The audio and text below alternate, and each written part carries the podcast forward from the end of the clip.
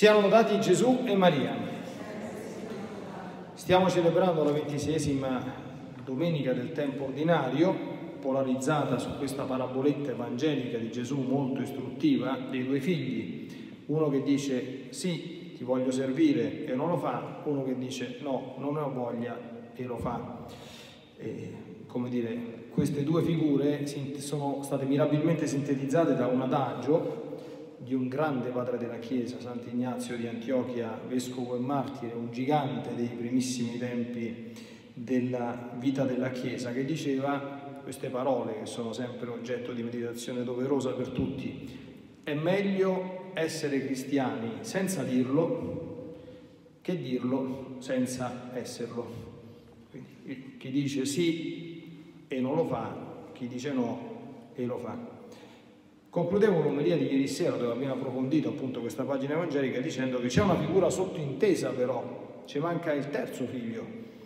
E Gesù l'ha probabilmente volutamente sottintesa perché ci arrivassimo noi, ci manca chi dice sì Signore, sono felice di lavorare nella tua vigna. E poi lo fa, quindi sono coloro che riconoscono la dignità cristiana, un altro grande padre della Chiesa, San Leone Magno, in una spettacolare omelia sul giorno di Natale, dice delle parole commoventi, bellissime, dice riconosci, o oh cristiano, la tua dignità e riconosci anche la bellezza della vita a cui sei chiamato, perché vivere da figli di Dio, la cosa più bella che esiste, non è gravoso lavorare per il Signore, è gravoso lavorare per noi stessi, lavorare per il mondo e ancora di più lavorare per il diavolo, ma lavorare per il Signore è la cosa più bella che esiste. E allora c'è qualcuno una minoranza purtroppo, che è cristiano, lo dice e lo vive. E accennavo appunto che un ritratto plastico, vivo, mirabile di tale scelta è descritto nella seconda lettura di oggi. Ah, ci picchia che ancora non ci stanno i foglietti in giro perché adesso io vorrei proprio rileggerla con voi, con i foglietti sarebbe stato più bello.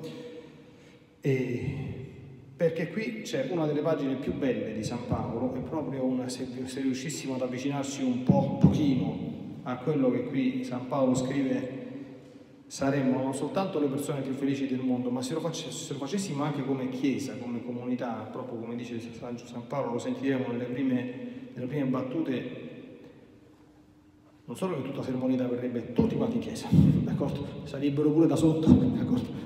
Succederebbe il finimondo in senso positivo. Sentite San Paolo mentre introduce l'esaltazione di Gesù e del suo amore che è disceso fino al punto più basso a morire in croce per noi, prima di descrivere però questa splendida discesa del Signore, fa una premessa che riguarda la vita e la condizione ideale dei discepoli di Gesù. Certamente San Paolo si esprime in forma ipotetica, dubitativa, ripercorriamo le parole, proprio, vorrei proprio rileggerla con voi per gustarla un po'. Fratelli, se c'è qualche consolazione in Cristo, il primo sì, se c'è qualche consolazione in Cristo, se c'è qualche conforto frutto della carità, il secondo sì, se c'è qualche comunione di spirito, tre, se ci sono sentimenti di amore e di compassione, quattro, con tutti questi se, rendete la, piena la mia gioia con un medesimo sentire e con la stessa carità, rimanendo unanimi e concordi. Già su queste parole potremmo fare non dieci minuti di omelia, ma due ore di riflessione. Se c'è qualche consolazione in Cristo, abbiamo noi sperimentato un po' quanto è bello stare con il Signore Pensiamo nel nostro cuore, nella nostra vita. Ci è mai capitato di pregare sul serio? Capite? Pregare sul serio non è semplicemente recitare delle preghiere, anche se dobbiamo farlo, ma avvertire nella preghiera raccolta, profonda, i tocchi della consolazione di Gesù. Perché questi Gesù li dà a tutti quelli che si dispongono a riceverli. Quando manca qualcosa ricordate sempre che dipende sempre da noi. Gesù nel Vangelo ci dice che facciamo sempre in tempo a ricominciare a recuperare. Se c'è qualche consolazione in Cristo, se c'è qualche conforto frutto della carità, allora il conforto frutto della carità. Probabilmente non si riferisce ai conforti che ci dà nostro Signore, perché questi sono già come dire, compresi nel termine consolazione, ma ai conforti che ci diamo tra di noi. C'è successo di avvertire da, qualche parte, da, da parte di qualche membro della nostra comunità cristiana stava in un momento di difficoltà, anche da parte mia, eh. guai a me se io andassi via da qui e nessuno potesse dire non ho mai sentito la presenza del parroco, una presenza eh, come dire, che si mette a fianco e che condivide con amore anche semplicemente le mie sofferenze. Questo vale non soltanto, vale per tutti. Conosciamo qualcuno che ci ha fatto sentire dentro la comunità cristiana il conforto frutto della carità. Stava in un momento difficile, una telefonata, una visita, capite? semplicemente uno stare ad ascoltare facendo capire alla persona che ascolti che tu la stai amando. Terzo, se c'è qualche comunione di spirito, altra espressione molto molto bella, noi certamente siamo accomunati non soltanto dall'essere umano, siamo tutti quanti uomini, dai desideri che abbiamo, dagli interessi comuni, ma siamo accomunati dalla grande comunione di spirito. Il patrimonio più grande della nostra comunione è la fede che ci rende, come dicono gli atti degli Apostoli, un cuor solo e un'anima sola. Avverto questo, comincio a percepire un po' dentro la comunità cristiana. Se quando andrò via io da qui di questo non c'è niente dentro la comunità cristiana, mi devo andare a confessare. Capite? Perché le parrocchie, invito anche a leggere, tanto ne parleremo durante quest'anno, tutte le esortazioni fatte dal Vescovo in questo senso, che saranno poi approfondite anche nel nuovo progetto che sarà presentato quest'anno, sull'importanza fondamentale, perché se oggi una comunità cristiana non diventa questo, non attrae nessuno e se non attraiamo nessuno, state tranquilli che in chiesa non ci viene nessuno. Ora ci mancava solo il coronavirus, così ora c'è stato pure un altro motivo per non venire più in chiesa che c'hanno paura che si capite? Quindi è l'arma delle armi, capite? I primi cristiani, come dire, seducevano le persone, attraevano le persone, perché la gente diceva, ma guarda questi come si amano, che hanno fatto, che hanno questi? Sono come noi, sono poveri uomini come noi, sono peccatori come noi, perché dicono queste cose tutti insieme?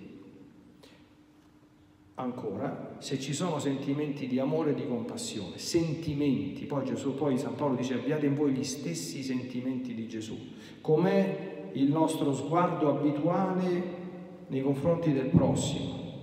Amore significa avere sempre un'attenzione verso il bene, desiderare il bene della persona e per quanto è possibile, nel nostro piccolo, farglielo arrivare noi conosciamo qualcuno che è capace di farci arrivare all'amore. Io ho conosciuto delle persone, sante persone in vita mia, che, anche di chiesa, che erano capaci di farti percepire l'amore a contatto con loro. L'amore e la compassione, come ci relazioniamo dinanzi ai difetti e alle miserie del prossimo, perché tutti ce li abbiamo.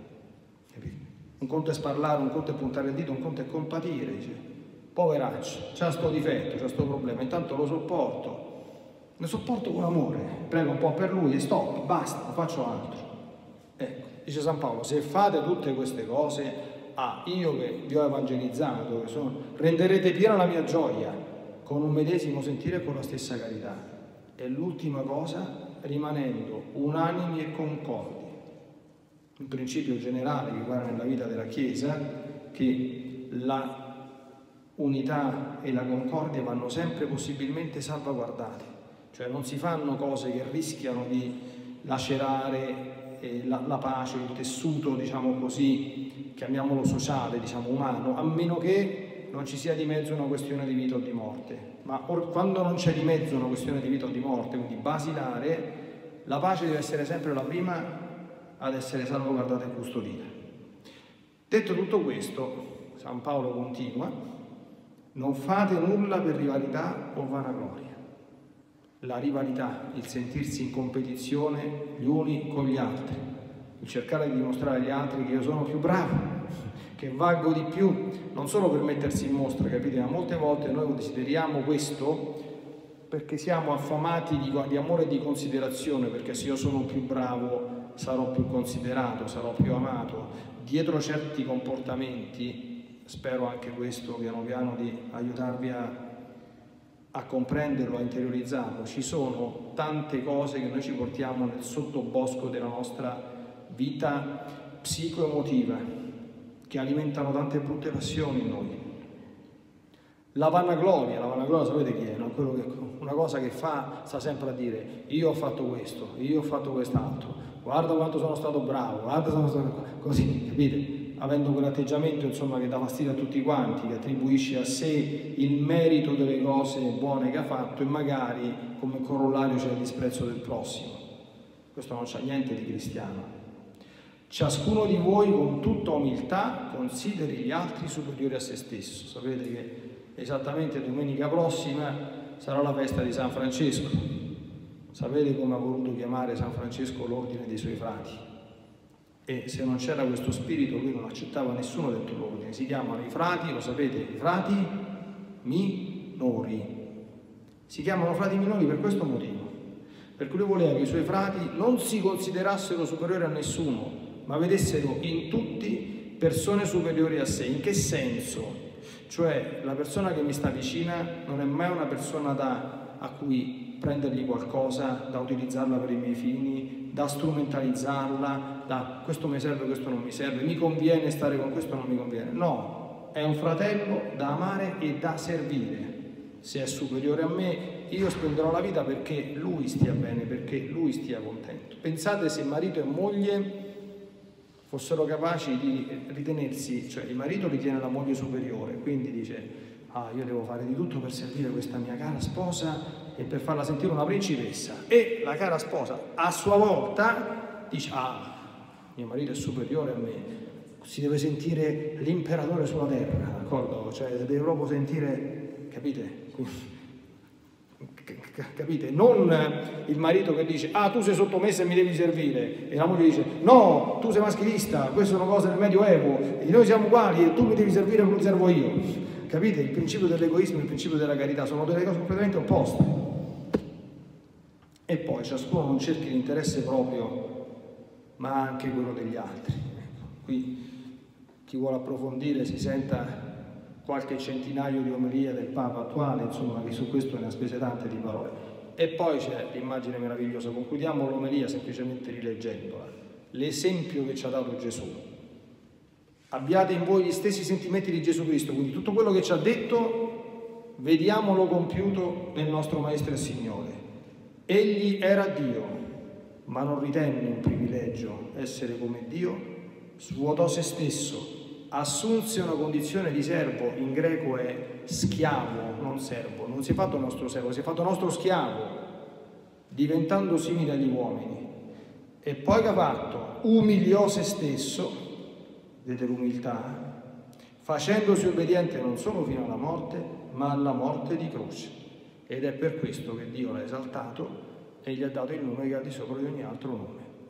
Se noi vivremo come ci ha descritto San Paolo, questo chiaramente è una tensione perché viverlo proprio perfettamente ci ne vuole, non soltanto saremo felici sulla terra, ma in paradiso staremo alti assai, perché quanto più assomigliamo all'esempio che ci ha dato il Signore e quanto più saremo simili a Lui nella gloria. Siamo lodati Gesù e Maria.